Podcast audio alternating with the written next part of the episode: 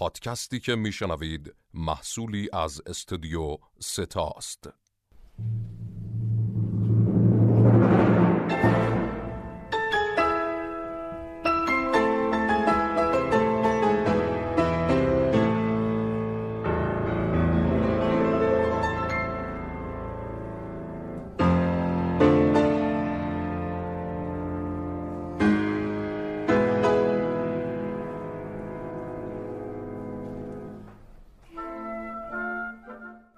انیماتوس قسمت هشتم قلعه متحرک هاول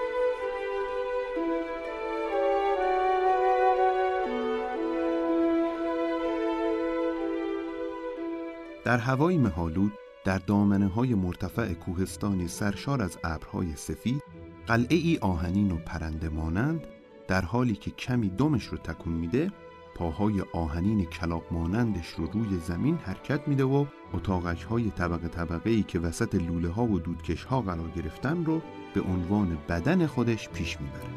در پایین کوهستان شهری قرار داره که از وسطش یک خط آهن میگذره. دختری 19 20 ساله و سر حال با موهای گیس کرده تیره در حال دوختن کلاههای زنانه مدل کلاههای اوایل قرن بیستم در اروپاست. در همون لحظه یک خانم میان سال میاد و میگه تعطیل کردیم بیا با ما بریم به انقدر کار نکن. اما دختر که نامش صوفیه قبول نمی‌کنه و میگه می‌خواد هنوز کار کنه. از دور قلعه در بین مهها آشکار میشه و بقیه دخترها توی مغازه میبیننش و میگن قلعه هول رو ببینین و می‌پرسن به نظرتون ما رو می‌بینه؟ میگن ظاهرا هول قلب دختری رو بلعیده و خیلی ترسناکه. بعد با هم میخندن و بیرون میرن.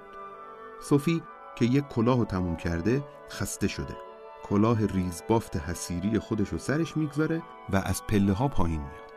خودش رو بزرگ توی آینه مغازه نگاه می‌کنه اما یک دفعه از خودش خوشش نمیاد.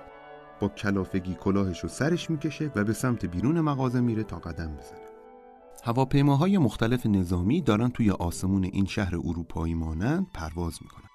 ماشین ها و مونوریل هایی با موتورهای بخار و زغالی مدل زمان سنتی شدن در شهر در حال حرکتند. صوفی سوار مونوریل میشه و توی شهر حرکت می‌کنه. سربازها دارن رژه میرن و تانک ها عبور می‌کنن. جمعیت هم مثل موج با شلوغی بیش از اندازه اونها رو تشویق می‌کنه. صوفی در راه مخالف جمعیت به سمت کوچه های خلوت میره. یک دفعه دو تا سرباز مزاحمش میشن. در حالی که صوفی داره وحشت می‌کنه اون سربازها جسورتر باهاش حرف می‌زنن. صوفی داره خودشو میبازه که یک پسر با جواهری آبی به گردن و انگشتری با نگین درخشان و سر و وضعی خاص و موهایی طلایی در حالی که صوفی هنوز صورتشو نمی‌بینه از پشت دستش روی شونه صوفی می‌گذاره و میگه ببخشید عزیزم دیر رسیدم. سرباز اعتراض می‌کنه که داشتیم حرف می‌زدیم و پسر میگه نه داشتید می‌رفتین. و اون دو با اشاره دست پسر ناگهان به صورت ناخداگاه به راه میفتن و از اونجا دور میشن.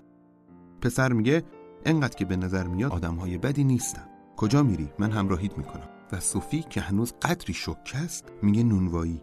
پسر هم میگه اگر تعقیبمون کردن عادی رفتار کن. و به راه میفتن دختر در حالی که دست پسر رو گرفته و داره با احساس شکه بودن خودش کنار میاد متوجه میشه موجودات سیاه رنگی با کلاه فرنگی بر سر دارن دنبالشون می‌کنن.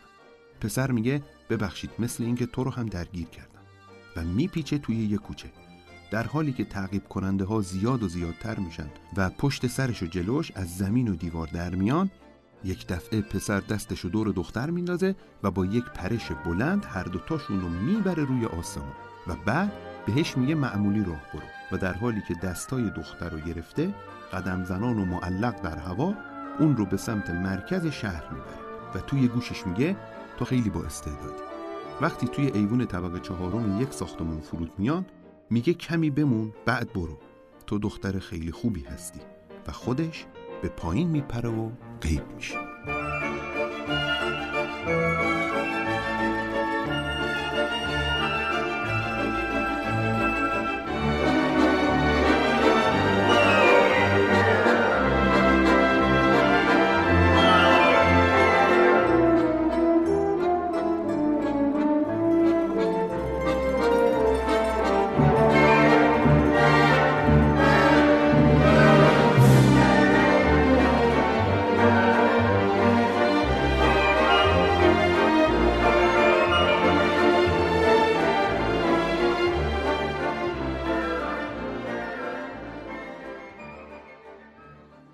سلام من محمد امین اسلامی هستم و شما شنونده قسمت هشتم از فصل اول پادکست انیماتوس هستید.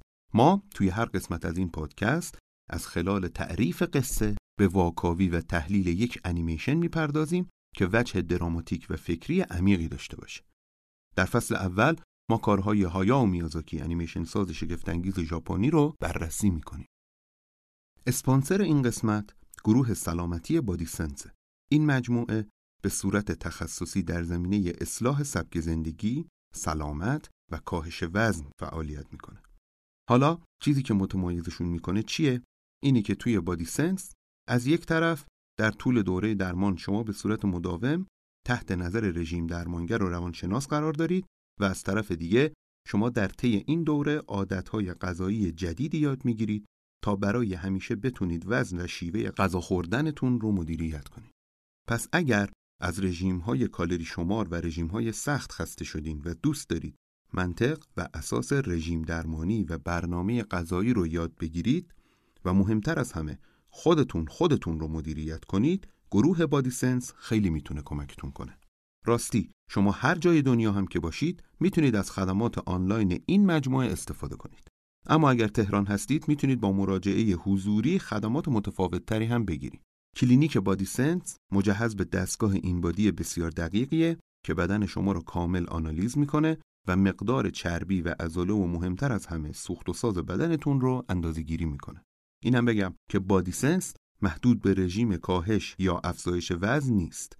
Body Sense به صورت تخصصی روی رژیم درمانی بیماری ها مثل دیابت و روده تحریک پذیر و کبد چرب کار می‌کنه. حتما به اینستاگرامشون به آیدی bodysense.ir سر بزنید که لینکش رو توی توضیحات اپیزود هم گذاشتم و اگه تخفیف هم خواستید کافیه توی فرم اولیه که براتون ارسال میشه کلمه امین رو وارد کنید.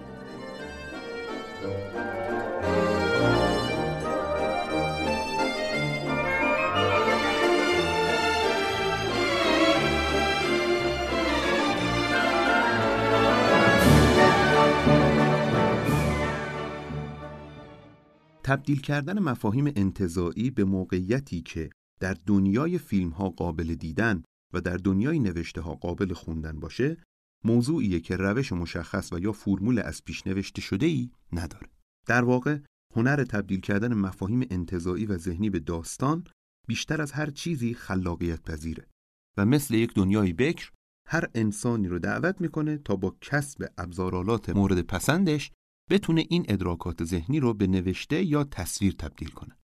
اما از تلاش های فردی و جمعی انسان های بسیاری در تاریخ اندیشه روش های گوناگونی برای این کار شکل گرفته.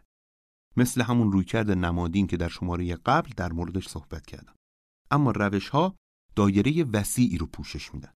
مثلا میشه مثل آیزنشتاین با نوعی فرمگرایی و تکیه بر شکلدهی داستان در تدوین فیلم ایوان مخوف رو ساخت که تلویحا ترس و ارعاب دوران استالین رو نقد کنید و یا مثل دیوید لین در دکتر جیواگو با نوعی جهان احساسات و ساختن زندگی شخصی تاریخ تحولات تدریجی سلطه رو از قبل از انقلاب اکتبر روسیه به نمایش بکشی و گام به گام اون رو در فراز و فرود انقلاب آزادی از بین رفتن عدالت به نام عدالت و نهایتا دوران حکومت استالین روایت کنی. و نشون بدی چطور مردی مثل دکتر جیواگو که یک دکتر از خانواده این نسبتا مرفه در روسیه تزاری بود خواسته و ناخواسته درگیر موضوعی به نام سلطه سیاسی در زندگی شخصی شد و روز به روز اراده حکومت که خودش در حال دگرگونی مداوم بود جای بیشتری در زندگی ژیواگو باز کرد. این روایت که توسط بوریس پسترناک نوشته شده و توسط دیوید لین به تصویر در اومده اگرچه دارای قدرتی درونیه که بشه نمادهای زیادی رو بهش نسبت داد اما یک روایت نمادین یا فرمال نیست. بلکه نوعی نقد درونی از مواجهه نرم اما تغییر ناپذیر قدرت فرد و ساختاره که اگرچه دوباره به سلطه استالینی هم اشاره داره. اما بینش بسیار متفاوتتری ایجاد می‌کنه.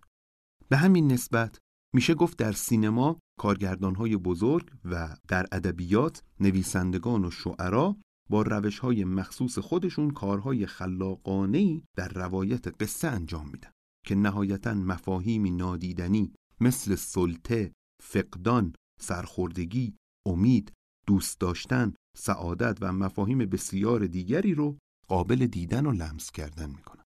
اما یکی از این مفاهیم دشوار در تصویرسازی مفهوم نبوغه.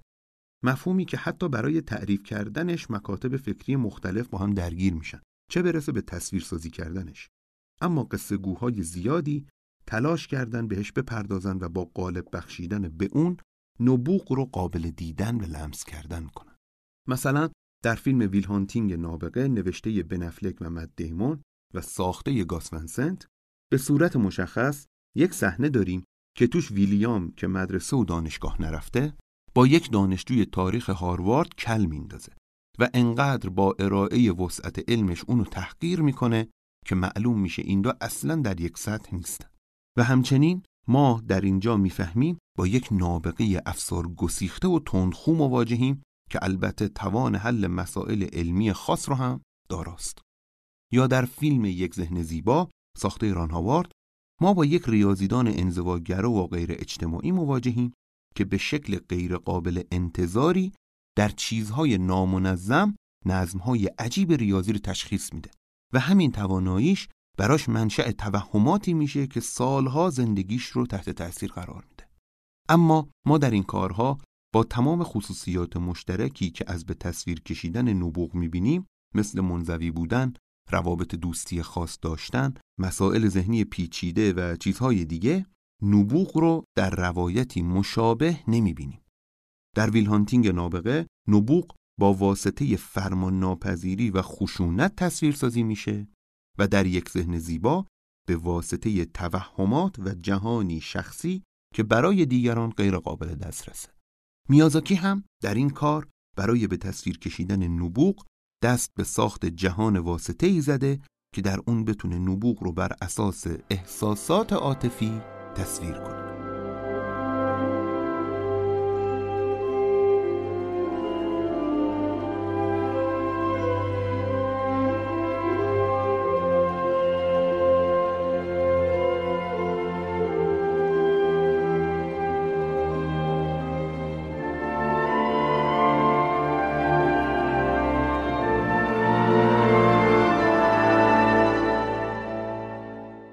میازاکی قصهشو با دختری آغاز کرد که ظاهرا دوست نزدیکی نداره و با آشنای دلسوزی زندگی نمی‌کنه. دختری تنها که احساس دوگانه ای اعماق درونش رو پر کرده. اون به همون اندازه که متکی به خود و سخت کوشه و قاعدتا باید تکیهگاه دیگران باشه نسبت به خودش احساس ناخوشایندی داره. نکته که در صحنه آغازین فیلم باعث میشه اون از معابر اصلی شهر عبور نکنه و راههای خلوت رو انتخاب کنه که به نوعی نشون میده صوفی ترس از دیده شدن داره.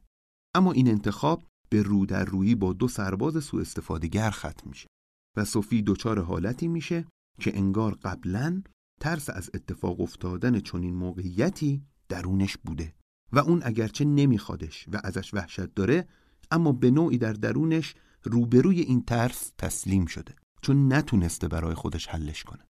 در همین لحظه است که ناقافل شخصی هویدا میشه که صوفی حتی صورتشو نمی‌تونه ببینه. اما احساس دست اون شخص بر شونش چنان دلگرمی بهش میبخشه که صوفی تا چند دقیقه از اینکه ترسش به وقوع نپیوست و از اون شرایط به خیر و خوشی خارج شد شکه باقی میمونه و ناخواسته به اون شخص اعتماد کرده و باهاش همراه میشه. اما تا از اون جدا میشه پیش یکی از آشناهاش به نام لتی میره که برخلاف خودش یک دختر شلوغ و آرایش کرده است که مردهای مختلف پشت سر هم باهاش وارد صحبت میشن و اون هم انگار با همه اینها رابطه صمیمی داره. صوفی در اولین جمله برای لتی میگه که اون با من خیلی مهربون بود و منو نجات داد. اما لتی بهش میگه اگر اون حال بوده باشه شاید قلب تو می‌خورد و خطر از بیخ گوشت رد شده. اما صوفی جواب میده که حال فقط این کار را با دختران زیبا می‌کنه و به نوعی به عدم باور خودش به زیباییش اشاره می‌کنه. لتی میگه ولی بیرون خیلی خطرناکه و جادوگر وست یا همون جادوگر غربی هم به شهر اومده. بعد هم میگه واقعا تو می‌خوای همیشه توی اون مغازه بمونی؟ و صوفی میگه من فرزند بزرگ خونم و اون مغازه برای پدر خیلی مهم بود و اینجوری خداحافظی می‌کنه و به سمت خونه برمیگرده. صوفی وارد مغازه میشه و در رو قفل می‌کنه. چراغ رو روشن می‌کنه اما یک دفعه می‌بینه کسی پشتش وایساده. وقتی برمیگرده می‌بینه یه خانم چاق و خیلی درشت با لباس و کلاه و خز سیاه رنگ مدل لباسهای فرانسوی اوایل قرن بیستم که شروع می‌کنه به تحقیر صوفی و مغازه. وقتی صوفی ازش می‌خواد مغازه رو ترک کنه میگه خیلی جرأت داری که تو روی جادوگر وست وای میسی و یک دفعه مثل روح از درون صوفی عبور می‌کنه و بهش میگه این هدیه‌ایه برای حال. بهترین قسمت این افسون اینه که دربارش نمی‌تونی با کسی حرف بزنی. و سوار کابینش میشه که توسط دو مترسک سیاه حمل میشه و از اونجا میره. اما صوفی تبدیل به پیرزن شده. پیرزنی با پشت خمیده و موهای سفید و پوست چروکیده. صوفی خودشو توی آینه می‌بینه و دوباره شکه میشه. اما برخلاف شوک اول در ابتدای داستان مدام با خودش تکرار می‌کنه که باید آرامش خودم رو حفظ کنم. حالت خوب میشه صوفی و سعی می‌کنه خودشو کنترل کنه. انگار حمایتی که اون پسر توی شوک قبلی ازش کرده به شکلی تأثیر اندکی توی روحیه صوفی داشته.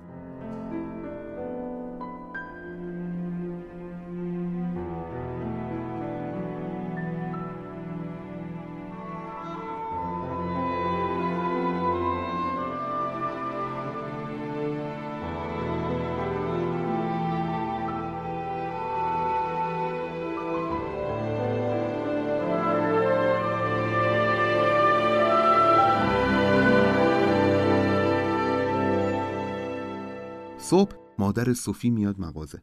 مادر صوفی دقیقا برعکس خود صوفی زنی با موهای بلند و صورتی پر آرایش با لباسهای اشرافی و کلاه زرقی برقیه. اما وقتی می‌خواد وارد اتاق صوفی بشه صوفی نمی‌گذاره و میگه مریض شدم. مامانش میگه صدات شکسته شده و شبیه پیرزنهای 90 ساله حرف می‌زنی. اما صوفی اصرار می‌کنه و مامانش رو رد می‌کنه تا بره. صوفی یک بار دیگه خودش رو توی آینه می‌بینه و میگه خیلی هم بد نیست. و با روحیه ای امیدوارانه و قوی تصمیم می‌گیره از مغازه بره چون نمی‌تونه این اتفاق رو برای کسی توضیح بده. کمی غذا برمیداره و مخفیانه از در پشتی خونه خارج میشه. از یک گاریچی روستایی خواهش می‌کنه که تا وسط کوهستان ببرتش چون دنبال خواهرش میگرده و گاریچی که تا روستا میبرتش بهش میگه این کار دیوونگیه توی کوهستان وستس فقط جادوگر هست اما صوفی تدریجا و به سختی به سمت دامنه های مرتفعتر و مخفی در ابرها حرکت می‌کنه. صوفی که به عصا احتیاج پیدا کرده چوب بزرگی رو بین بوته ها پیدا می‌کنه. اما وقتی تلاش می‌کنه چوب برداره می‌بینه اون گیر کرده. به سختی و زحمت اونو در میاره و می‌بینه اون یک مترسک جادویی با کت فراگ بلند و کلاهی مشکی بر سر سفید رنگشه و پیپی هم به دهن داره. ضمناً اون تنهایی می‌تونه خودش وایسه انگار قدرتی جادویی داره. صوفی بعد از اینکه کمی باهاش صحبت می‌کنه ازش خداحافظی می‌کنه تا بره. اما مترسک که صوفی بهش میگه کل شلغمی میره و براش یه عصا پیدا می‌کنه و میاره. صوفی که خیلی خوشحال شده ازش تشکر می‌کنه و میگه می‌تونی یه جا هم برای موندنم پیدا کنی؟ و کل شلغمی که انگار ذوق زده شده به راه میفته و میره. اینکه صوفی هیچ جایی برای رفتن نداره یک اتفاق بیرونی نیست. یعنی به خونه داشتن یا فضای مکانی یا دارایی ربط نداره بلکه به ارتباطات انسانی صوفی برمیگرده. طبق مقدمات محدودی که میازاکی در قصه قرار داده میشه حد زد که صوفی دختر بزرگ و مورد علاقه پدرش بوده و بر اساس حمایت های پدرش شخصیتی مسئولیت پذیر و مهربان پیدا کرده. اما بعد از مرگ پدرش اون که دختر نوجوانی بوده با خوشگذرونی و توجه طلبی مادرش مواجه شده. و به شکل ناخواسته جای پدرش رو در فضای زندگی خانوادگیشون پر کرده. طوری که مادرش هنوز از درآمدی که صوفی از مغازه پدرشون ایجاد می‌کنه سفر میره و خرج می‌کنه اما هیچ کاری انجام نمیده. ضمناً این صوفیه که به آشناها و افراد دیگه سر می‌زنه و انگار صوفی نقش پدرشون رو پذیرفته. اما این با صوفی واقعی متناسب نیست.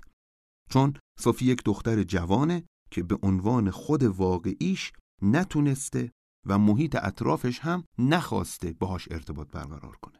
از این رو صوفی در اتحادی نامقدس بین حس درونیش و محیط بیرونیش بین حس قصه و ناراحتی خودش از خودش با احساس سرزنشگری و حذف شدگی توسط جامعه به درون تاریک و تنهای خودش رانده شده.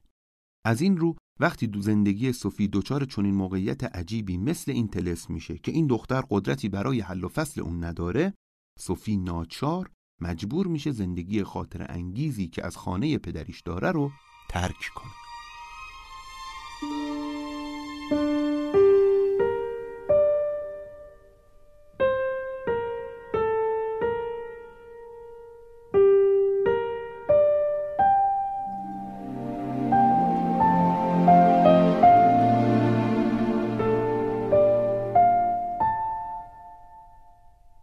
کوهستان در حالی که داره شب میشه و سرما همه جا رو فرا گرفته صوفی یک کشتی جنگی قولپیکر رو در وسط آسمون می‌بینه.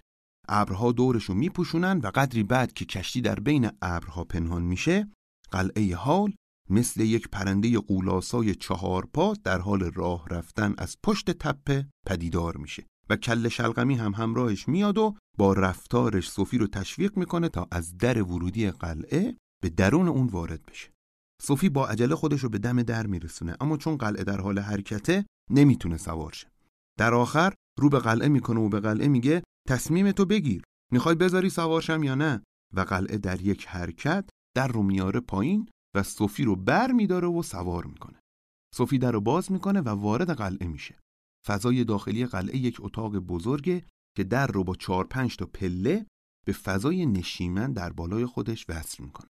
سمت چپ بالای پله ها آشپزخونه است. روبروی راه پله و در یک اجاق و شومینه خاص خیلی بزرگ هست که آتیشی توش برقراره و سمت راست میز غذاخوری و کمد و چیزهایی مثل اینه و انتهای اتاق یک راه پله به طبقات بالاست و زیر راه پله جای خوابی پرده داره. همه جا به شدت کثیفه و تار انکبوت همه جا رو گرفته. صوفی وارد میشه و کنار آتیش میشینه تا گرم شه. و وقتی دو تا تیکه چوب میندازه توی آتیش آتیش زنده میشه و به صوفی میگه تلسم شما خیلی قویه و به سختی باطل میشه. آتیش که حرف می‌زنه به سرعت با صوفی دوست میشه و میگه که اسمش کالسیفره. و اگر صوفی راهی برای باطل کردن تلسم آتیش پیدا کنه آتیش هم تلسم صوفی رو نابود می‌کنه. اما صوفی که سرما خیلی بهش اثر کرده و سنش هم به واسطه جادو بالا رفته در حال صحبت با آتیش خوابش می‌بره. صبح فردا در حالی که کشتی های جنگی قولپیکر دارن از شهرها میرن به سمت جنگ دو تا مرد حکومتی میان در خونه ای که بالاش نوشته جنکینز عجیب بزرگ. و در می‌زنن و پسر بچه ای از طبقه بالای قلعه میاد تا در رو باز کنه. اون وقتی میاد پایین صوفی رو می‌بینه و تعجب می‌کنه. یک ردا میپوشه که ناگهان از زیرش یک ریش بلند در میاره و میره پشت در. کالسیفر داد می‌زنه در پورتیون و پسر دستگیری در رو میچرخونه. گردونه چهار رنگی بالای در میچرخه و روی رنگ آبی وای میسته. وقتی در باز میشه پسر می‌بینه آقای شهردار اومده پشت در و یک دعوتنامه از طرف پادشاه به پسر میده تا جادوگر جنکینز رو برای شرکت در جنگ دعوت کنه.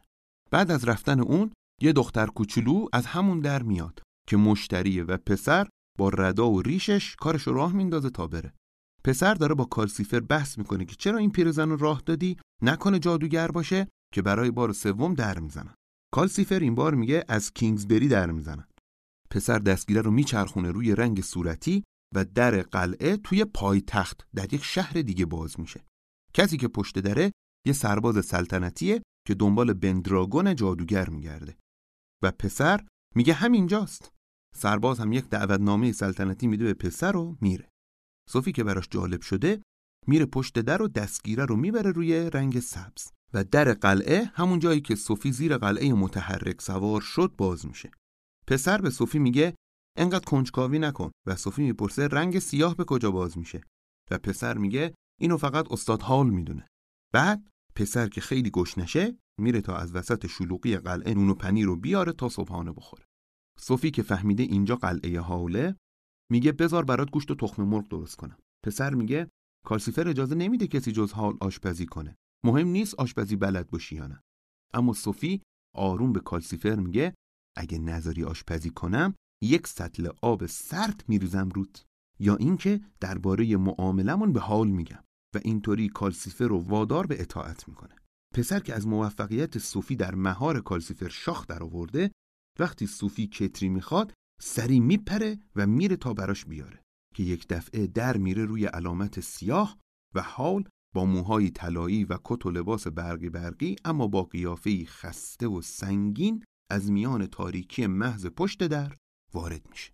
وقتی می‌بینه صوفی آشپزی می‌کنه بهش میگه هر کسی نمی‌تونه این کارو بکنه و صوفی میگه من نظافتچی جدیدتونم. حال آشپزی رو با کمی اجبار از صوفی می‌گیره و میگه دو تا تیکه دیگه گوشت بده و 6 تا تخم مرغ. و در حالی که پوست تخم مرغ ها رو توی دهن کالسیفر میندازه تا بخوره به صوفی میگه و کی شما رو استخدام کرده؟ صوفی هم جواب میده کالسیفر. بعد حال بدون گفتن چیزی میره سر میز صبحانه و وسط تلمباری از شلوغی و آشغال سه ظرف صبحانه با قهوه میریزن تا بخورن. که یک دفعه حال با نوعی تعجب و شگفتی به صوفی میگه چی تو جیبته؟ و صوفی که تعجب کرده دستش توی جیبش می‌کنه و یه کاغذ در میاره. وقتی میاد بدتش به حال کاغذ یک دفعه آتیش می‌گیره و میسوزه و نشانه ای که روشه روی میز چوبی زیرش حک میشه. حال میگه این یه جادوی باستانی از طرف جادوگر وست. بعد شروع می‌کنه به خوندنش. تو همون کسی هستی که ستاره ای رو بلعیده ای مرد بی قلب قلب تو به زودی مال من خواهد شد. بعد حال دستشو می‌گذاره روی نشان و به صورت جادویی میسوزونتش و میگه نمیشه رو میز بمونه. پسر میگه غیب شد اما حال میگه مهر غیب شد اما وردش هنوز باقیه و بیمیل عذرخواهی می‌کنه. غذاشو میده کالسیفر و بهش میگه قلعه رو 60 مایل حرکت بده و آب هموم گرم کن و میره به سمت حمام در طبقه بالا. پسر از صوفی می‌پرسه تو برای جادوگر وس کار می‌کنی؟ و صوفی که عصبانی شده تا میاد توضیح بده اون باهاش چی کار کرده دندونهاش قفل میشن تو همو موفق نمیشه حرف بزنه. و آخر ناچار میگه اگر دستم بهش برسه می‌دونم چی کارش کنم.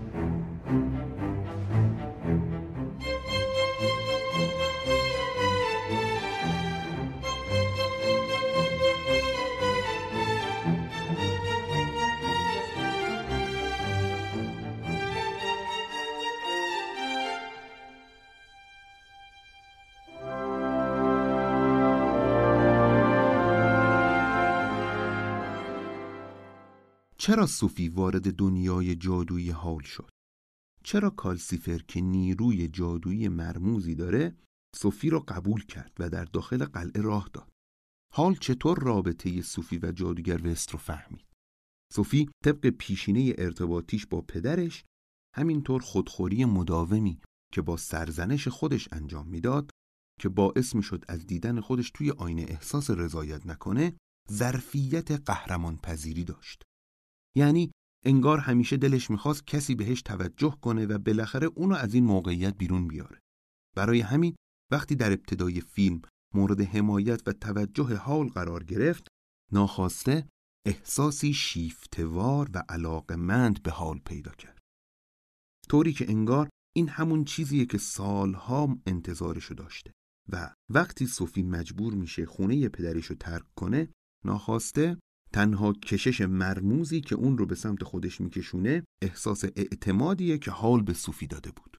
بنابراین صوفی انگار که بالاخره با خود واقعیش وارد یک ارتباط انسانی شده ظاهرا به دنبال حال اما واقعا به دنبال شکوفا کردن خود واقعیش به سمت قلعه متحرک حرکت کرد.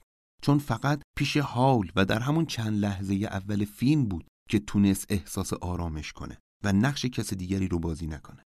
از طرفی کالسیفر که انگار نماینده حوله هم قصه ای پشت سرش داره اون هم دلیلی برای اعتماد کردن به صوفی داره که هنوز معلوم نیست. اما درهای جادویی مستحکمی که کالسیفر رو از دیگر انسانها جدا می‌کنه به شکل عجیبی برای صوفی بازه و کالسیفر از همون اول در مورد تلسمش با صوفی وارد گفتگو میشه. انگار حال شناختی از صوفی واقعی داره. که کالسیفر مبتنی بر اون شناخت با صوفی ارتباط برقرار می‌کنه و این باعث شده به صوفی اعتماد داشته باشه و از این رو صوفی رو شریک رازهای خودش قرار بده و اون رو در درون مخفی خودش راه بده. به همین دلیله که انگار حال بلافاصله بعد از دیدن صوفی به صورت پیرزن می‌تونه متوجه واقعیت افسونواری که جادوگر وست برای اون پیش آورده بشه. حال می‌فهمه این وضعیت از صوفی نشأت نمی‌گیره و با جادوگر وست هم آشناست پس بلافاصله شرایط صوفی رو تشخیص میده و نه تنها این که با برداشتن افسون و به جان خریدن درگیری با جادوگر وست خودش رو آماده کرده تا زندگی صوفی رو به شکل کاملی ترمیم کنه. در واقع موقعیت شکننده صوفی و وضعیت مرموز حال این دو نفر رو به نقطه مشترک رسونده که در اون حال به یک همنشین اجازه ورود به جهانش رو بده و صوفی صاحب خونه جدید بشه. اما حال چرا و چطور می‌خواد مشکل صوفی رو حل کنه؟ در ادامه قصه متوجه خواهیم شد.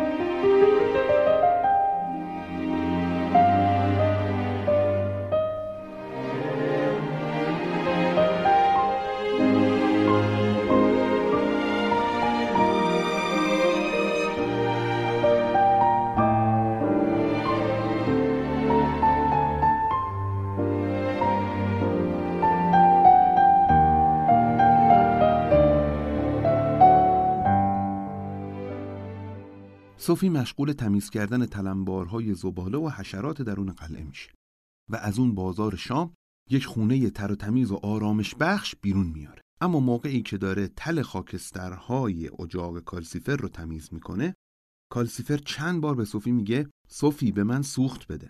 چون چوبش تقریبا زغال شده. اما صوفی حواسش به خاکسترهاست و کم توجهی می‌کنه که ناقافل سوخت کالسیفر تموم میشه.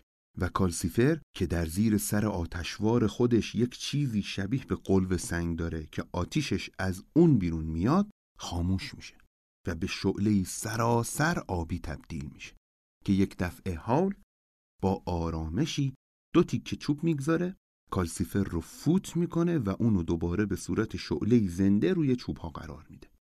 بعد رو به صوفی که برگشته و متوجه این موقعیت شده می‌کنه و میگه اگه ممکنه بیشتر حواست به کالسیفر باشه و اینجوری شکنجش نکن. بعد دوباره از در سیاه خارج میشه و به جهان پشت در که پر از سیاهی و شعله های آتشه وارد میشه و در میبنده. صوفی به طبقات بالا میره و وقتی با حمام رنگارنگ و پر از خزه و گل شده ی حال مواجه میشه برای تغییر هوای دم کرده پنجره رو باز می‌کنه. اما وقتی از پنجره های بالایی حرکت قلعه رو می‌بینه خیلی از هوا و موقعیت جادوی قلعه ذوق می‌کنه و در حالی که کمی چروک پوستش کمتر و انگار چند سالی جوانتر شده از بالا خطاب به کالسیفر داد می‌زنه و میگه تو بهترین آتیشی هستی که تا حالا دیدم. و کالسیفر که این حرفا رو میشنوه از ذوق صوفی احساس غرور می‌کنه مثل بچه ها شعله می‌کشه و کلی سر حال میشه. پسر بچه که اسمش مارکله به همراه صوفی میرن توی بالکن. تا مناظر و طبیعت بیرون رو نگاه کنن. اما وقتی میرن بیرون با صوفی توجهشون به یک چوبی که سر و تحت توی دیواره قلعه گیر کرده جلب میشه. وقتی بیرونش میارن صوفی متوجه میشه که این کل شلغمیه و اون دوباره اینجا گیر کرده بوده. و میگه عجیبه این همه جا دنبال من میاد. و مارکل به صوفی رو می‌کنه و میگه مطمئنی تو جادوگر نیستی؟ و صوفی سر به سرش می‌ذاره و میگه بله من از اون جادوگرهای با نظافتم. کالسیفر قلعه رو لب دریاچه ای میرسونه و صوفی و مارکل که یک تپه لباس شستن لباسها رو به کمک کل شلغمی روی بند رخت پهن می‌کنن و میز میارن و لب دریاچه چای و اسرانه می‌خورن. اینجا در حالی که مارکل داره حدس می‌زنه کل شلغمی واقعا چیه ما متوجه میشیم صوفی انقدر احساس آرامش می‌کنه که باز هم جوونتر شده و انگار یک زن پنجاه ساله است نه یک پیرزن 90 ساله. و اینجوری ما متوجه میشیم چطور دنیای درونی زندگی حال با تمام کوچکی و محدودیتاش امکان امنیت بخشی به زندگی صوفی رو داره. امنیتی که انگار هیچ وقت در زندگی مستقل و بزرگسالی صوفی وجود نداشته. یعنی در واقع صوفی هیچ وقت زندگی مستقلی نداشته. از این رو صوفی هر چقدر احساس امنیت و آرامش و رضایت در درونش شکل می‌گیره بیشتر بر تلسمی که جادوگر وست روش اعمال کرده غلبه می‌کنه و به چهره واقعی خودش یعنی یک دختر جوان 19 20 ساله برمیگرده.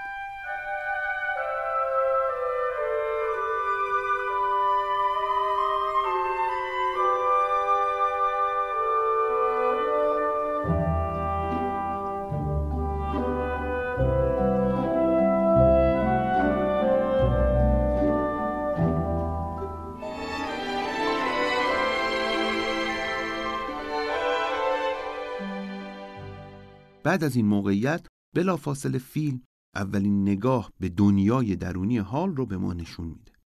حال به صورت یک پرنده بزرگ شبیه پرستو در حال پرواز در وسط آسمونی سیاهه که در زیرش مناطق شهری و خانه های زیادی در حال سوختن و آتش سوزی انگار حال در وسط یک میدان جنگه. دورتر کشتی های پرنده بیشماری از نیروهای خودی و دشمن طوری که نمیشه از هم جداشون کرد با هم درگیرن. اونها هم طرف مقابل رو از بین می‌برن و هم روی شهرها بم میریزن. فضا عین جهنمه. این وسط گروهی موجود جادویی بالدار با کلاه فرنگی از یک کشتی هوایی بیرون میان و به سمت حال حمله می‌کنن. حال بخشی از اونها رو نابود و از بخشی از آسمون فرار می‌کنه و به خونه برمیگرده. حال انقدر خسته است که وقتی میاد و کنار کالسیفر روی صندلی میشینه از حال میره. هنوز بدن شبیه به پرنده است و به سختی به شکل انسان برمیگرده. کالسیفر در حالی که از شومینه تمیزی که صوفی براش درست کرده ذوق می‌کنه به حال میگه اگر همینجور به پرواز کردن ادامه بدی دیگه نمی‌تونی به شکل انسان برگردی. و حال میگه این جنگ خیلی وحشتناک و خیلی جاها داره بمباران میشه. کالسیفر میگه از آتیش باروت متنفرم. اون آتیش ها اصلا نزاکت ندارن. حال میگه امروز توسط چند تا جادوگر مثل خودم به هم حمله شد. جادوگرهایی که برای پادشاه خودشون شبیه هیولا کردن. طوری عوض شدن که دیگه بعد از جنگ یادشون نمیاد انسان بودن. بعد به کالسیفر میگه آب حمام رو گرم کن و قبل از رفتن نگاهی به صوفی که در تخت زیر راپل خوابیده میندازه که در خواب به قیافه واقعیش مثل یک دختر جوون با موهای تیره در اومده. حال کمی متأثر و غمگین میشه و به حمام میره. و صوفی که انگار منتظر بود حال به خونه برگرده از صدای آب حمام از خواب میپره. صبح صوفی و مارکل میرن بازار پورتیون تا برای غذا خرید کنن. اما می‌بینن از ناوگان کشتی ها فقط یکی اونم در حالی که به شدت آسیب دیده داره به اسکله برمیگرده. صوفی مترسک های فراکپوش جادوگر وس رو وسط جمعیت می‌بینه و با مارکل خودشونو پنهان می‌کنن. اما این وسط یک کشتی هوایی دشمن میاد و بمب میروزه رو سر کشتی و یک عالم اعلامیه روی شهر پخش می‌کنه. دقیقا عین صحنه های درگیری در وسط جنگ جهانی دوم. صوفی که خیلی حالش بد شده به زحمت با مارکل به خونه که حالا تر و تمیز و مرتبه برمیگردن. اما یک دفعه حال در حالی که فریاد می‌کشه از حمام بیرون میاد و با موهایی که رنگ آجری شدن صوفی رو شماتت می‌کنه. که چرا شیشه های منو توی حمام جابجا کردی؟ و صوفی که کمی خودشو باخته میگه من فقط مرتبشون کردم. اما حال که از حالت با وقار قبلش خارج شده میگه خیلی زشت شدم. و در حالی که گریه می‌کنه موهاشو سیاه و پرکلاقی می‌کنه و میگه اگه زیبا نباشم ادامه زندگی بیمعناست.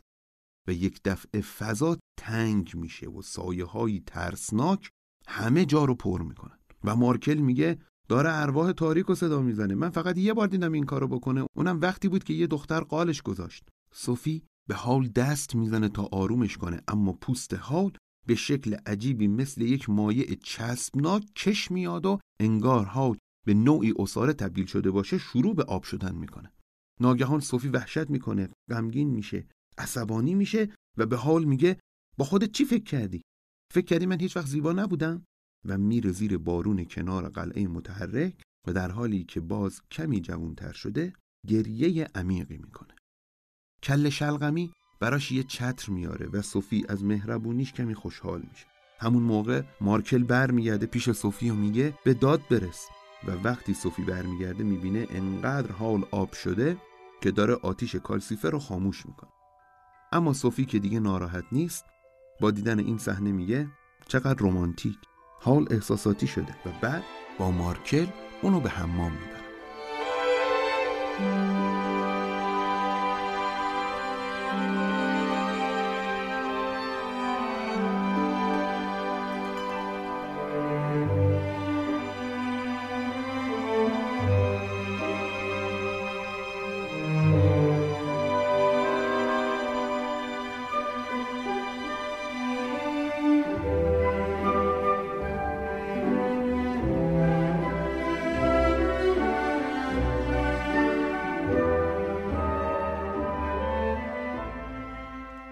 در این صحنه حال برای لحظاتی به وضعیتی دچار شد که صوفی حالت بسیار عمیقتر و پایدارترش رو داشت. یعنی عدم تناسب ظاهر با رضایت درونی فرد. عدم تناسبی که صوفی حتی قبل از افسون جادوگر وست اون رو داشت و اینجوری احساس نارضایتی از زندگیش می‌کرد. اما حال در حالتی که انگار احساس صمیمیتی جدید با صوفی می‌کنه و همزمان بی توجه به اینکه ممکنه بروز احساساتش چقدر صوفی رو ناراحت کنه مثل ابر ناراحتیش رو بر سر صوفی میباره.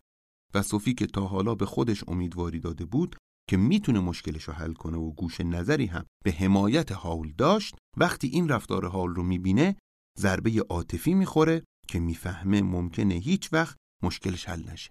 چون خود حال هم نمی‌تونه این مشکل رو رفع کنه. و از مواجه شدن با اون چه ازش میترسید برای لحظاتی صبرش رو از دست میده و خودش هم به گریه میفته. اما وقتی صوفی از قلعه بیرون میره و در لب دریاچه گریه می‌کنه دوباره در همون فضای امن و پرآرامشی که حال براش ساخته قرار می‌گیره و این باعث میشه بتونه با راحتی و سرعت بیشتری امید خودش رو بازیابی کنه و بتونه کوچکی احساس حال رو در برابر احساس بزرگ خودش تشخیص بده و این مبنایی میشه برای اینکه رفتار حال رو بپذیره اینجوری با کنار رفتن حس غمگینی نسبت به خودش صمیمیتی که حال در رفتارش نسبت به صوفی نشون داده بود به چشم صوفی میاد. و صوفی با برداشتی رمانتیک از رفتار حال دوباره موضعی محبت آمیز نسبت به حال می‌گیره و کمکش می‌کنه تا سر حال بشه. حال در اتاقش که پر از جینگیل پینگیل ریز و درشته و به شکل محیر شلوغه روی تخت دراز کشید. صوفی برا شیر گرم میاره و حال در حالی که اشاره می‌کنه جادوگر وست دنبالشه تا پیداش کنه میگه من از وقتی فهمیدم جادوگر وست زیبا نیست ازش فرار کردم و مخفی شدم. توی دانشگاه جادوگری سلطنتی هم سوگند خوردم که هر وقت پادشاه خواست بهش کمک کنم اما از اونها هم دارم مخفی میشم. من یک ترسوام و اینجوری بیشتر صوفی رو در دنیای شخصی شریک می‌کنه. صوفی میگه فکر کنم تو باید با پادشاه حرف بزنی و بگی با جنگ مخالفی و نمی‌خوای تو شرکت کنی. حال که خیلی بیحال و افسرده است یک دفعه انرژی می‌گیره و میگه چطور تو جای من به کاخ بری و بگی مادر منی و فرزند ترسوت نتونسته بیاد کاخ؟ شاید مادام سالیوان اینجوری منو ول کنه.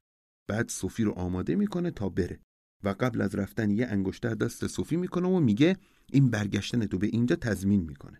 و صوفی که انگار انتظار نداشت جوانی مثل حول چشم انتظار و بازگشت صوفی به خونه باشه با صورتی که تقریبا و دفعتا بسیار جوانتر شده نگاهی به صورت حال می‌کنه. و حال میگه نگران نباش خودم هم تغییر قیافه میدم و دنبالت میام. و اونو راهی می‌کنه.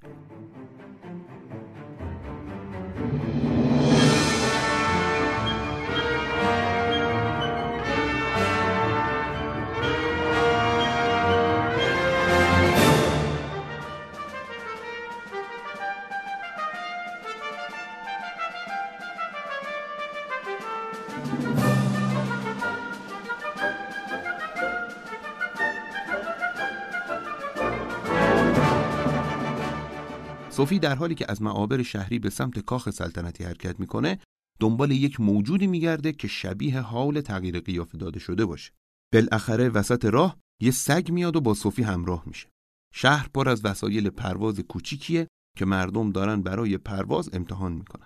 همینطور که صوفی در کنار سگ داره راه میره و فکر می‌کنه سگ حاله دو تا مترسک سیاه که کابینی رو حمل می‌کنن سر می‌رسن و جادوگر وست از توش به صوفی سلام می‌کنه و میگه ممنون که نامه عاشقانم به حال رسوندی. سالیوان بالاخره فهمید چقدر به قدرتم احتیاج داره. صوفی هم میگه اگر انقدر کارت خوبه چرا تلسم منو نمیشکنی؟ اونم جواب میده که کارم تلسم کردن نه تلسم شکوندن. و سرعت می‌گیره و به سمت کاخ میره. اما تا از در کاخ رد میشه مترسکهاش از کار میافتن و خانوم عریض و طویل جادوگر وست که معلوم هیکلش رو به زور جادو این شکلی شیک و پیک نگه داشته مجبور میشه مسیر پیش رو رو که تعداد زیادی پله داره پیاده بره بالا. از اون طرف صوفی مجبور میشه سگی که باهاشه رو بغل کنه و بالا ببره. چون بالاخره فکر می‌کنه سگ حوله. صوفی به سختی خودش و سگ و بالای پله ها میرسونه. اما جادوگر وست با تحمل فشار خیلی زیاد و عرق ریزان طوری که قیافه و بدنش حسابی از ریخ میافتن به بالا می‌رسه. اون دو به یه سالن می‌رسن که توش یه صندلی هست. و جادوگر وست به سرعت میره و روش میشینه. انگار که نمی‌خواد قبل از خودش صوفی از موقعیت استفاده کرده و رو صندلی بشینه. اما سگه میدوه سمت دیگه و صوفی پشت سگ حرکت می‌کنه و از اتاق خارج میشه. کسی جلوشون میاد و اون دو رو پیش خانم سالیوان می‌بره. از اون طرف توی اتاق جادوگر وست چراغهای عظیمی دورش روشن میشن و نیروی جادویی اون رو که تنها توی سالن مونده در بر می‌گیره. اما صوفی رو می‌برن توی یه گلخونه سلطنتی پیش زن سندار اما سرحالی به نام سالیوان. و اون به عنوان خانم پندراگون از صوفی استقبال می‌کنه. صوفی می‌بینه سگ کنار خانم سالیوان نشسته و می‌فهمه این سگ سالیوانه و حال نیست. سالیوان وقتی می‌فهمه حال نمیاد برای صوفی میگه که حال آخرین و با استعدادترین شاگرد سالیوان بوده. ولی از وقتی قلبش توسط یه دیو دزدیده شده برنگشته. و الان خیلی خطرناکه چون از نیروش فقط برای خودخواهیاتش استفاده می‌کنه. اون میگه اگر حول بخواد خودخواه باقی بمونه آخرش میشه جادوگر وست. همون موقع جادوگر وست رو که پیر و مچاله شده و دیگه جادویی نداره با یک صندلی چرخدار میارن داخل. و سالیوان میگه اینو ببین من به سن واقعیش برش گردوندم. و دیگه قدرتی نداره. اما اون قبلا خیلی قدرت داشت. ولی وقتی اسیر دیو طمع شد همه چیزش رو باخت. اگر حال هم مقاومت کنه من مجبورم همه قدرتش رو ازش بگیرم. اینجا یک دفعه انگار به رگ غیرت صوفی برخورده باشه شروع می‌کنه از حال دفاع کردن و میگه اون با تمام بدیهاش داره تلاششو می‌کنه. اما هر جمله‌ای که میگه جوون و جوون تر میشه. تا به شکل واقعیش در میاد.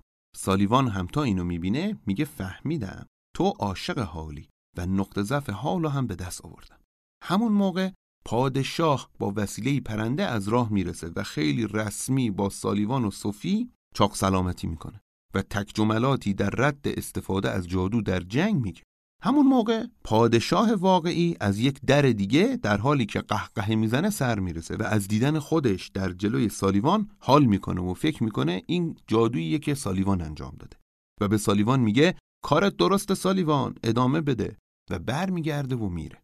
سالیوان به پادشاه اول میگه حال من بهتر از این تغییر قیافه رو یادت داده بودم و جادویی رو بر علیه حال برپا می‌کنه. یک دفعه حال و صوفی و جادوگر وست وسط آسمون قرار می‌گیرن. ستاره های از آسمون فرود میان و دورشون به شکل آدمک هایی با سر نورانی آواز می‌خونن. یک دفعه حال به پرنده قول پیکر و وحشی تبدیل میشه. اما قبل از اینکه سالیوان بگیردش صوفی دخالت می‌کنه و حال موفق میشه پرواز کنه و اونا را از اون اتاق خارج کنه. سگ سالیوان هم باهاشون میاد. حال روی وسیله پرنده میشینه و اون رو به پرواز در میاره. از طرف دیگه ارتش همزمان میریزه توی دوتا خونه حال به نام جنکینز و پندراگون. اما می‌بینن خونه ها خالیه. از طرفی حال که موفق شده از محلکه در بره از صوفی جدا میشه و صوفی با راهنمایی انگشتری که حال بهش داده بود به سمت قلعه پرواز می‌کنه و طوری توی قلعه فرود میاد که دیوار قلعه نابود میشه.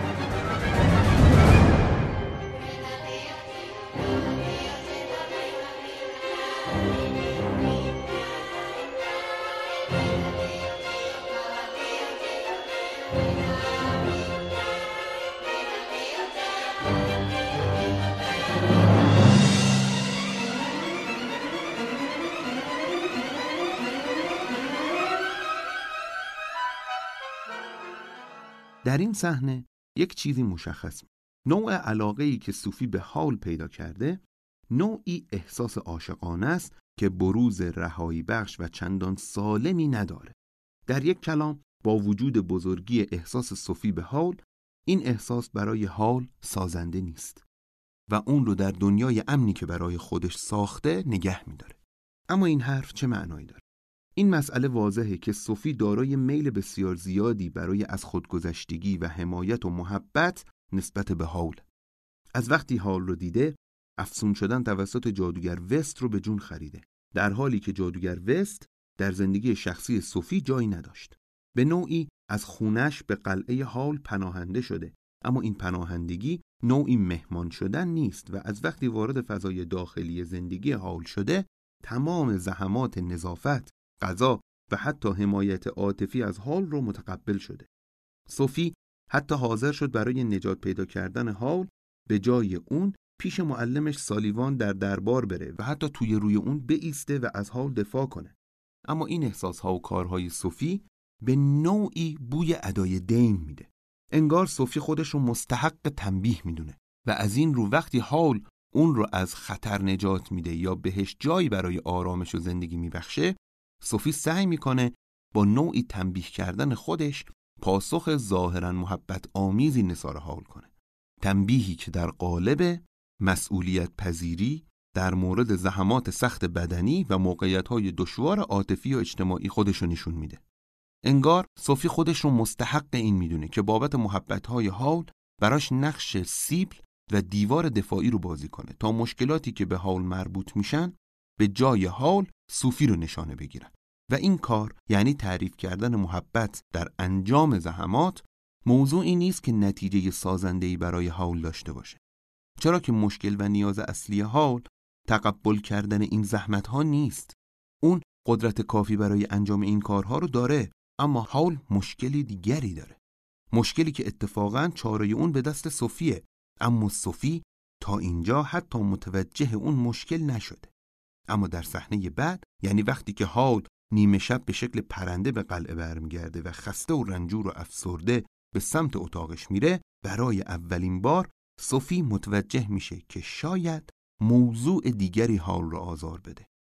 صوفی انقدر حواسش به حاله که حتی وقتی بیدار میشه و متوجه میشه حال به خونه برگشته جوون باقی میمونه. به سرعت کفشاشو میپوشه و دنبال حال به راه میفته وقتی به پشت در اتاق در طبقه بالا می‌رسه و اون رو باز می‌کنه با تونلی قارمانند و پر از زینتالات مواجه میشه که باد سردی توش میوزه و وقتی جلوتر میره پرنده قول پیکر زشت و خشن رو می‌بینه که در خودش پیچیده و به سختی نفس می‌کشه.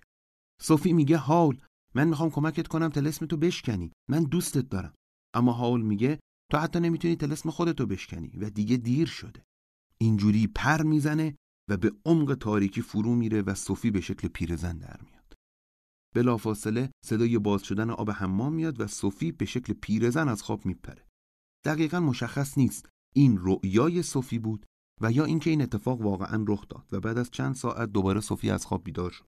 در هر حالت کالسیفر به صوفی رو می‌کنه و میگه زودتر باید یه فکری برای تلسم منو حال بکنی. حال خیلی فرصت نداره. و صوفی قبول می‌کنه.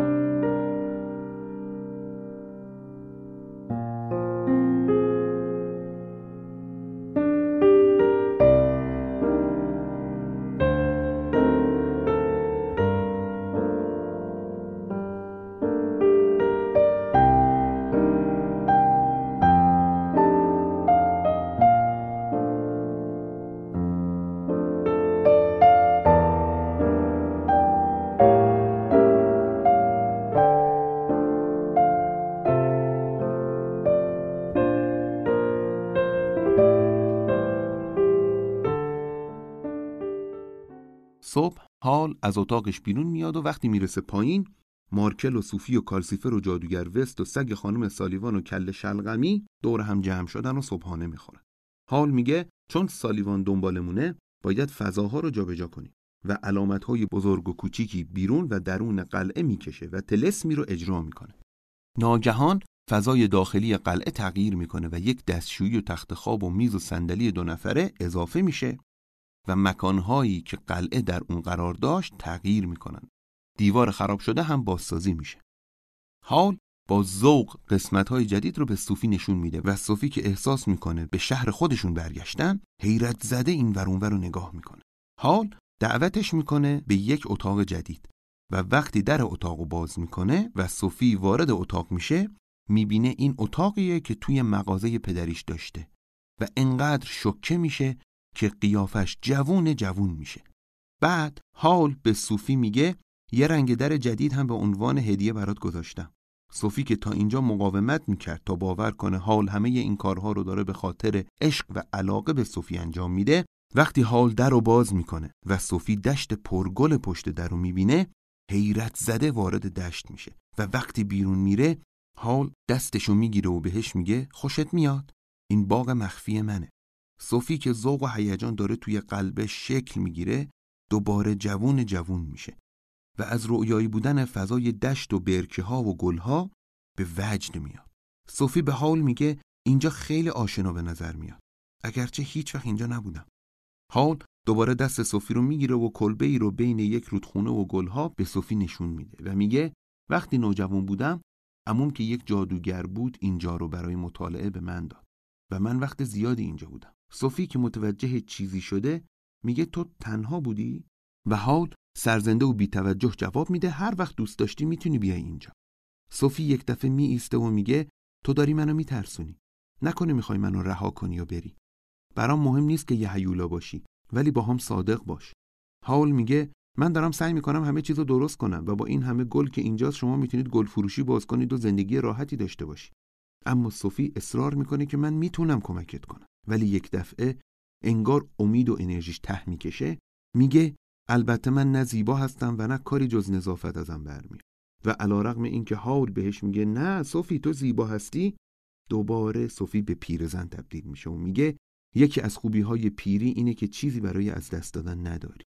و حال غمگین میشه. اینکه حال سعی می‌کنه دنیای درونی و لایه های مخفی شخصیش رو برای صوفی افشا کنه در واقع مهمترین زبان گفتگوی حال با صوفی صوفی سالها با احساس رانده شدن زندگی کرد. به همین دلیل محرکی بیرونی برای بروز سرزندگی و مهربونی های درونش نداشته. اون چنان از جانب دیگران با رفتارهای روتین و سرزنشگر مواجه بوده که هیچ وقت یعنی در هیچ زمانی که اون احتیاجشو داشته احساس نکرده رفتارهاش و محبتهاش به چشم میاد. لذا طبق تلقین دیگران قبول کرده که هر کاری که انجام میده وظیفشه و قرار نیست بابت وظایفش پاداش بگیره بنابراین به شدت به هر نوع محبت و رفتار دلسوزانه از جانب خودش بی اعتماده. اون نتونسته قبول کنه به کسی محبت کنه و اون شخص احساس خوبی از این کار بهش دست بده که قبلا نداشته. بلکه صوفی پذیرفته هر محبتی وظیفه است و قرار نیست آدم ها بابت محبت بهشون بادکنک بتره کنن یا شادی کنن. اما این عقیده چیزی نیست که صوفی عمیقا و واقعا بهش باور داشته باشه. حال با درک عمیقی که از مسائل داره این رو در صوفی می‌فهمه. برای حال که انسانی تنها و بیشتر از صوفی حذف و بایکوت شده توسط دیگرانه مشخصه که صوفی احتیاج داره برای تلاشش سمری به دست بیاره. حال دو کار بیشتر نمی‌تونه برای این مسئله صوفی بکنه. اول زندگی بیرونی صوفی رو تأمین کنه که برای انجام این کار سعی و تلاش کرد. ولی این تلاش عین زحمت هایی که صوفی برای محبت به حال می‌کشه محبت بیرونی مثل لباس و غذا و فضای زندگی دقیقا موضوع این نیست که صوفی بخوادشون صوفی عاشق و شیفته حاله و زندگی با حال رو می‌خواد و این دومین چیزیه که حال می‌تونه به صوفی بده اما چون صوفی به خودش اعتماد نداره و میترسه مقبول و مورد پسند و پذیرش حال نباشه مثل اتفاقی که تو همین صحنه افتاد به حال اجازه نمیده تا بتونه درهای درونش رو برای صوفی باز کنه و اون رو در عشق و اعتماد غرق کنه. اینجوری در واقع صوفی هم واقعیت حال رو نمی‌فهمه. حال اساسا شخصی حمایتگره و صوفی با ارجاع دادن مداوم این خصوصیت حال به یک صفت عام مانع میشه تا باور کنه حال به اون محبتی خاص و مخصوص داره. صوفی این محبت خاص رو انکار می‌کنه و حاضر نیست از عدم اعتماد به خودش دست برداره تا عشق حال رو ببینه. به همین دلیله که حتی در این صحنه که حال صوفی رو به مخفی ترین مکان زندگیش آورده تا صوفی احساس کنه شخص خاصی برای حاله صوفی مسررانه با اصرار بر زشتی و ناکارآمدی خودش این توجه خاص حال رو انکار کرد و راه رو برای ورود حال به درون خودش بست.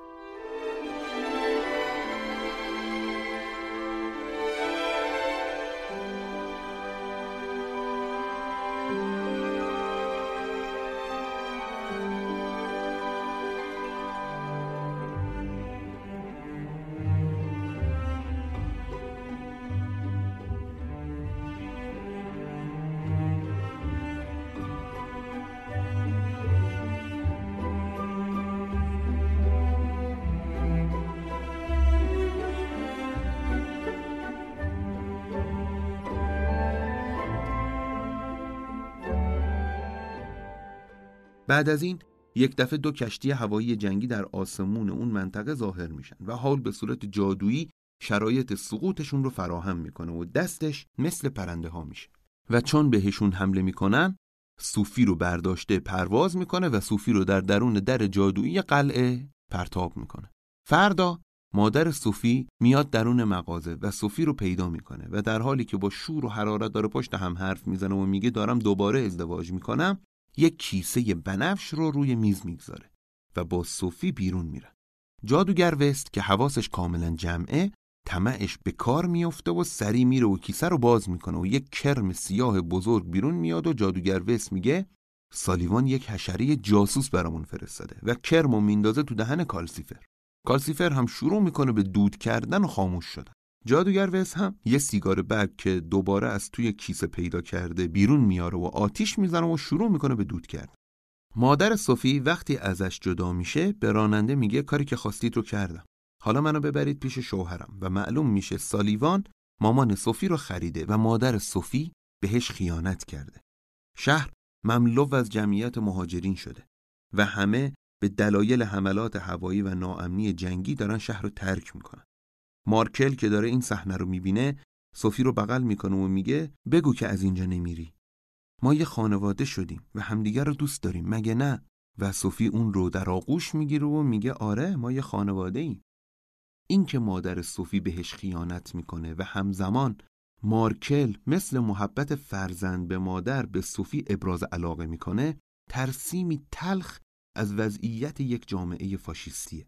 موضوعی که به دلیل تکیه بر رابطه وچه عاطفی قصه و تحلیل توان حل مسئله دو کاراکتر اصلی یعنی صوفی و هاول بهش اشاره چندانی نکردم. اما در واقع این تم اصلی فیلمه که در یک جامعه فاشیستی که همه افراد به دنبال اثبات خودشونن و به شکلی افراطی منویات خودخواهانشون رو به عنوان هدف زندگی برای دیگران پرزنت می‌کنن هیچ چیزی جز خانواده های فروپاشیده ای که توش مادر به فرزند خیانت می‌کنه شکل نمی‌گیره. خانواده های اینچنینی که از هم گسیخته شدن مثل مزرعه مبنایی برای تولید کالای جنگی یعنی سرباز و نیروی انسانی میشن و حکومت با دخالت در فرم خانواده اعضای اون رو رو در روی هم قرار میده. اساساً ایده نبوغ که در ابتدای پادکست درباره اون صحبت کردم برای میازاکی در این نقطه معنی پیدا می‌کنه. نابغه از نظر میازاکی بهترین حل کننده مسائل ریاضی یا بهترین سازنده سلاحهای مرگبار نیست. کسانی که در قالب انسانهای هدفمند به رشد تحصیلی عالی در رشته های مولد قدرت مثل مهندسی و امثال هم رسیدن بلکه نابغه از نظر میازاکی اون شخصیت های ساختار شکنی هستند که حاضرن نه تنها با تمام قدرت در برابر این فشار ساختاری که از یک رفتار مشخص مثل خدمت به جنگ یا امپراتور دفاع می‌کنه به ایستن بلکه مثل صوفی و حال حاضرن با بخشندگی و بزرگواری فراوان وجهی از شخصیتشون رو که به وسیله همین آدمها آسیب دیده ترمیم کنن و تبدیل به انسانهای نیکو بشن. اینجوریه که میازاکی عملا انسان اخلاقی رو انسانی نابغه می‌دونه و در همین صحنه یعنی زمانی که نیروهای خودی و جادوگرها و بمب‌های امپراتور به خونه هاول و صوفی حمله می‌کنن از شکلگیری اون پرده برداری می‌کنن زمانی که هال یک تنه با نیروهای جادویی نظامی درگیر میشه و وقتی میاد خونه با شجاعت و احترام به صوفی ابراز عشق می‌کنه و بهش میگه من الان عزیزی دارم که می‌خوام ازش مراقبت کنم و من دیگه فرار نمی‌کنم.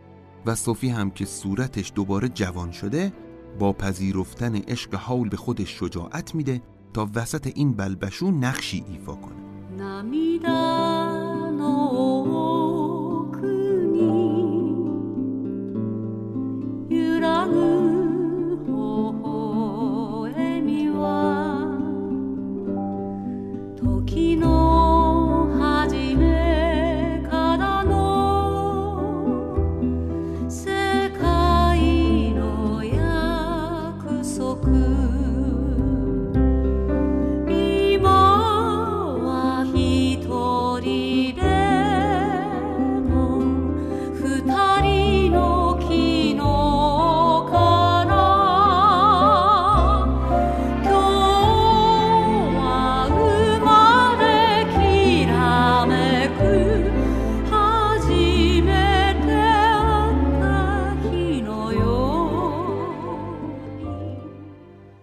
صوفی در رو تغییر میده و از جایی که قلعه متحرک قرار داره حال رو در میانه آسمان شهر می‌بینه که مثل پرنده هیولا مانند داره یک کشتی هوایی قولاسا رو منهدم می‌کنه. صوفی برای جدا کردن خونه از قلعه و گم کردن نیروهای حکومتی تصمیم می‌گیره قلعه رو عین حال دگرگون کنه و بعد جاشون رو به حال خبر بده. برای همین همه را از قلعه بیرون می‌کنه و خودش و کالسیفر هم خارج میشن. یک دفعه قلعه فرو میریزه و خراب میشه. بعد دوباره از جایی وارد میشن و سوفی از کالسیفر خواهش می‌کنه تا دوباره یه قلعه جدید بسازه. کالسیفر هم میگه یه چیزی مثل چشماتو بده به من. سوفی هم میگه موهام خوبه؟ و کالسیفر گیس بلند سوفی رو می‌کنه و می‌خوره. یک دفعه جون می‌گیره و از اون خرابه یه قلعه کوچولو درست می‌کنه و راه میافتن برن دنبال حال.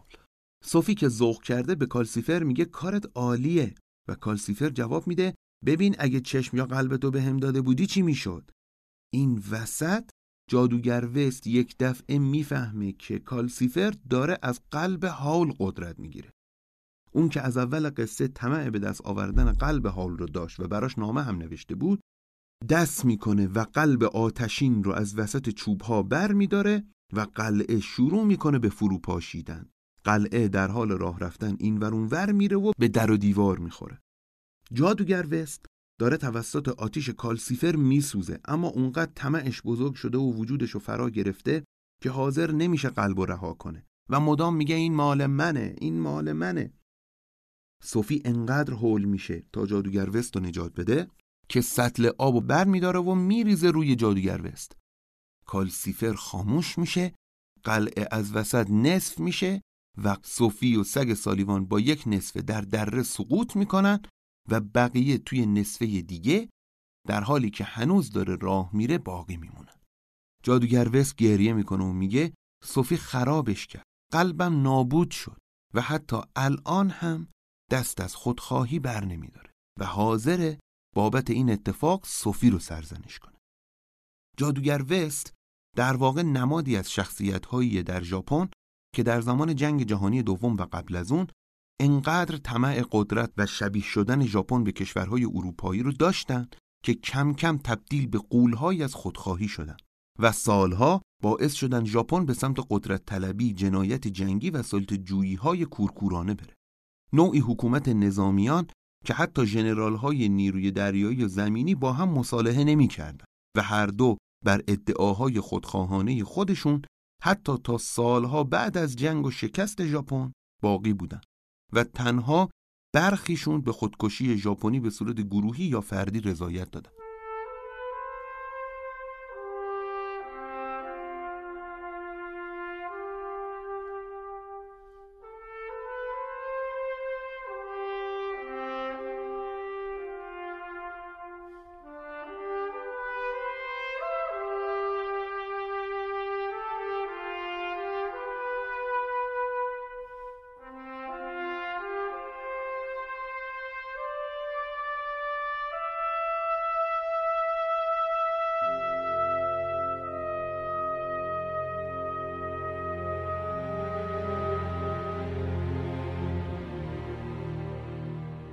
بالاخره صوفی بعد از سقوط به ته دره گریه می‌کنه و میگه اگر هم کالسیفر و هم حال رو کشته باشم چی؟ اما وقتی اشکش روی انگشتری که حال تو دستش کرده میریزه انگشتر با نوری آبی شروع به درخشیدن می‌کنه و صوفی رو به سمت در قلعه که همراه صوفی کنده شده و پایین افتاده هدایت می‌کنه اما وقتی صوفی در رو باز می‌کنه با تاریکی محض مواجه میشه بالاخره شجاعت به خرج میده و وارد این دنیای تاریک میشه. اما بعد از اینکه توی تاریکی قوطه ور میشه وارد شبی در دوران نوجوانی هاول میشه. زمانی که هاول در کلبش در باغ مخفیش تنها زندگی می‌کرد. در شبی خاص که ستاره هایی از آسمون به سمت زمین سقوط می‌کردن و هاول در دشت وسیع دور خونه قدم می‌زد تا اینکه یک ستاره در دستان هاول سقوط کرد. صوفی داره به سمت هال حرکت می‌کنه و همینطور می‌بینه هال ستاره رو بلعید و ستاره در حالی که به قلع هال متصل شده به صورت کالسیفر از سینه هال بیرون میاد. اما یک دفعه انگشتر هال در دست صوفی شروع به جوشیدن و شکستن می‌کنه و زیر پای صوفی خالی میشه و صوفی دوباره به تاریکی سقوط می‌کنه. اما قبل از سقوط با فریاد هاول و کالسیفر رو در خاطری کودکی صدا می‌زنه و میگه دیگه می‌دونم چه جوری تلسمتون رو درست کنم. منو در آینده پیدا کنین و دوباره از درون تاریکی و از در بیرون میاد اما وقتی صوفی موفق میشه از در بیرون بیاد هال رو بیرون از در می‌بینه در حالی که کاملا تبدیل به پرنده قولاسا شده. صوفی از هال می‌خواد اونو پیش کالسیفر ببره و هال اونو بر تهمانده قلعه که رو به نابودیه پیش کالسیفر میرسونه. بعد از شدت خستگی به انسان تبدیل میشه و بیهوش روی بخش باقی مانده قلعه میفته. صوفی سراغ جادوگر وست میره. بغلش می‌کنه و با محبت رازیش می‌کنه تا قلب حال رو بهش پس بده. کالسیفر میگه من خیلی خستم صوفی صوفی میگه این قلب خیلی سبک و نرمه. و کالسیفر جواب میده چون هنوز قلب یک بچه است. بعد صوفی قلب هاول رو آروم بر روی سینه هاول می‌گذاره. و به درون فشار میده. کالسیفر آزاد میشه و مثل یک ستاره شروع به پرواز تو آسمون می‌کنه. هاول به هوش میاد اما بلافاصله تهمانده قلعه به ته دره سقوط می‌کنه چرا که کالسیفر از بین رفته و کل شلقمی با فدا کردن خودش و چوب معیارش مانع از سقوط کامل اونها میشه. صوفی که ذوق کرده برای تشکر کل شلقمی رو میبوسه. و اون یک دفعه به جوانی شیک پوش با موهای طلایی تبدیل میشه و میگه من شاهزاده کشور همسایه هستم. شاید به نوعی نمادی از کشور کره بوده که در زمان جنگ جهانی دوم توسط ژاپن تسخیر شده بود. اینجوری این شاهزاده هم از تلسم آزاد میشه. هاول به هوش میاد و میگه سینم سنگینه و صوفی میگه قلب داشتن مسئولیت بزرگیه. صوفی و هاول به هم ابراز علاقه و عشق می‌کنن و تلسم صوفی به عنوان پیرزن برداشته میشه. هرچند رنگ موهاش نقره‌ای باقی میمونه. سگ سالیوان هم این اتفاق رو به سالیوان گزارش میده و سالیوان که از دست شاکیه تصمیم می‌گیره به نخست وزیر و وزیر دفاع اعلام کنه تا جنگ رو تموم کنه.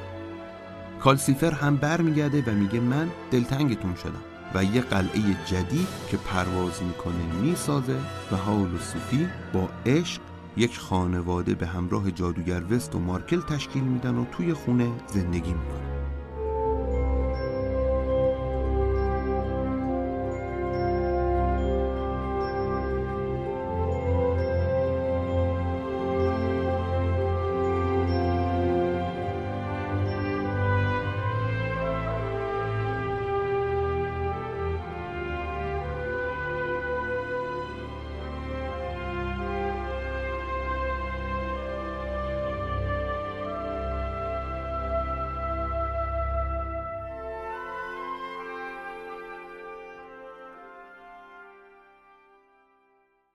پایان بندی در واقع با شجاعت نهایی صوفی شکل گرفت.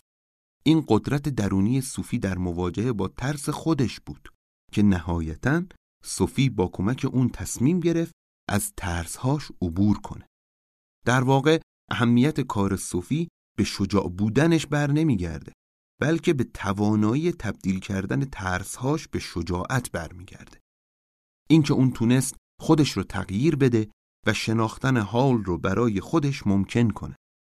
صوفی موفق شد در پنهانترین لایه شخصیتی و دنیای مخفی حال وارد بشه و کشف کنه که حال درگیر تلسمیه که خودش نمی‌تونه تغییرش بده. و اگر تا ابد هم کسی پیدا نشه که قلب حال رو به سینش برگردونه حال مجبور این مسیر رو ادامه بده. حتی اگر با تمام معصومیت کودکانه ای که داره تبدیل به یک حیولای قولپیکر بشه. در واقع این رفتار نبوغامیز از جانب صوفی که از ترس خودش عبور کرد بهش این امکان رو داد تا لایه های دیده نشده از واقعیت رو ببینه که براش حل کننده و رهایی بخش بود. صوفی بعد از این فهمید که چطور می‌تونه تلسم حال رو بشکنه و فقدانی که حال داره نظافتچی یا یک دایه مهربان نیست بلکه حال بلد نیست احساساتش رو در درونش کنترل کنه. و مهربانی و حمایتگری بی اندازش مثل یک آتش در حال سوختنه. اما اگر حال بلد بشه احساساتش رو در درونش حمل و تحمل کنه و یا به شکل استعاری صاحب قلبی درون سینش بشه اون وقت تبدیل به انسان جدیدی میشه که قدرت داره نظم جدیدی برقرار کنه. مثل اینکه بدون گروگان گرفته شدن قلبش قلعه‌ای بسازه که نه تنها راه بره که این بار پرواز کنه و تمام اینها به واسطه کمکیه که از جانب صوفی بهش شده. اما این رفتار هنجار شکنانه صوفی کاملا مخالف با منطق دنیای قدرت طلبانه جامعه است. این دقیقا همون رفتاری بود که فارغ از ابعاد عاطفیش تمام مشکلات منطقی جامعه رو هم حل کرد. اختلافات خارجی با کشور همسایه رو به سرانجامی رسوند جنگ رو پایان داد و اختلافات داخلی رو بین جادوگران حال و دیگران حل کرد. پس این رفتار صوفی نه تنها مشمول نوعی شجاعت و ساختار شکنی عاطفیه بلکه کاملا منطقی پیشرو به حساب میاد که نظم منطقی و اهداف اجتماعی رو هم به سرانجام میرسونه. و این نظم پیشرو اتفاق نمیافته مگر اینکه صوفی صاحب استقلالی درونی برای تصمیم گیری نظر داشتن و زندگی کردن باشه. اما صوفی قصه ما که درونش پر از ترس و عدم اطمینان نسبت به خودش بود چطور به چنین استقلالی دست پیدا کرد؟ صوفی در واقع با از بین رفتن جهان مورد اعتمادش متوجه شد اون چه ازش میترسید انقدر هم که فکر می‌کرد وحشتناک و بدون راه حل نبود. صوفی در واقع متوجه شد به این خاطر در ترس و وحشت قوت ور بود که نمی‌دونسته اتفاقات رو میشه تغییر داد و هر موضوعی حتی بزرگترین وقایع ناراحت کننده هم امکانی برای عوض شدن دارد و صوفی این امکان رو در قبال حال یعنی کسی که عاشقانه دوستش داشت پیدا کرد و در نتیجه تصمیم گرفت هر چه می‌تونه انجام بده تا این نتیجه رو تغییر بده. صوفی موفق شد مشکلی رو حل کنه که به ظاهر کاملا غیر ممکن بود و اون رفع تنهایی نوجوانی در گذشته بود. مشکلی که حال از سالهای نوجوانی به همراه خودش داشت و مدام با زبانهای مختلف از دیگران تقاضا می کرد تا کسی به من توجه کنه و من را از تنهایی بیرون بیاره. اما صوفی با بازگردوندن قلب حال به درون سینش به حال فهموند که اون احساسی که حال در گذشته داشته همین امروز هم برقرار و قابل ترمیمه. صوفی تلاش کرد و نه تنها حال رو تغییر داد که جامعه رو هم به همراه اون به سمت تغییر برد. در اینجا میشه فهمید میازاکی این سطح از قدرت درونی برای مواجهه با مشکلات و حل مسائل مرتبط باهاش رو به شکل واضحی نبوغامیز می‌دونه. چرا که انجام این کار بسیار دشواره و یکی از معانی نبوغ انجام کارهای ظاهرا غیرقابل انجامه. نبوغی که حال و صفی در انتخابهاشون نشونش دادن و این اونها رو تبدیل به انسانهایی شاخص و خاص کرد. انسانهایی متفاوت در زمانه ای که همه چیز و همه کس به هم شبیه شده بودند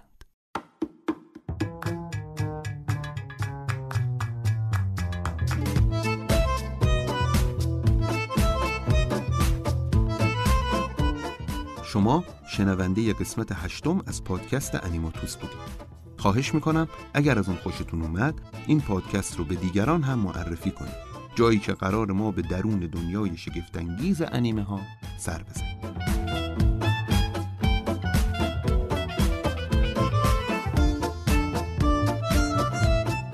در پایان از فهیم صالحی که طراحی پستر ما رو بر عهده داشته و صادق روحانی در استودیو ستا که مسئولیت ضبط صدا رو بر عهده گرفته تشکر. می‌کنم در قسمت بعد از پادکست انیماتوس ما به انیمیشن پونیو خواهیم پرداخت. خدا نگهدار.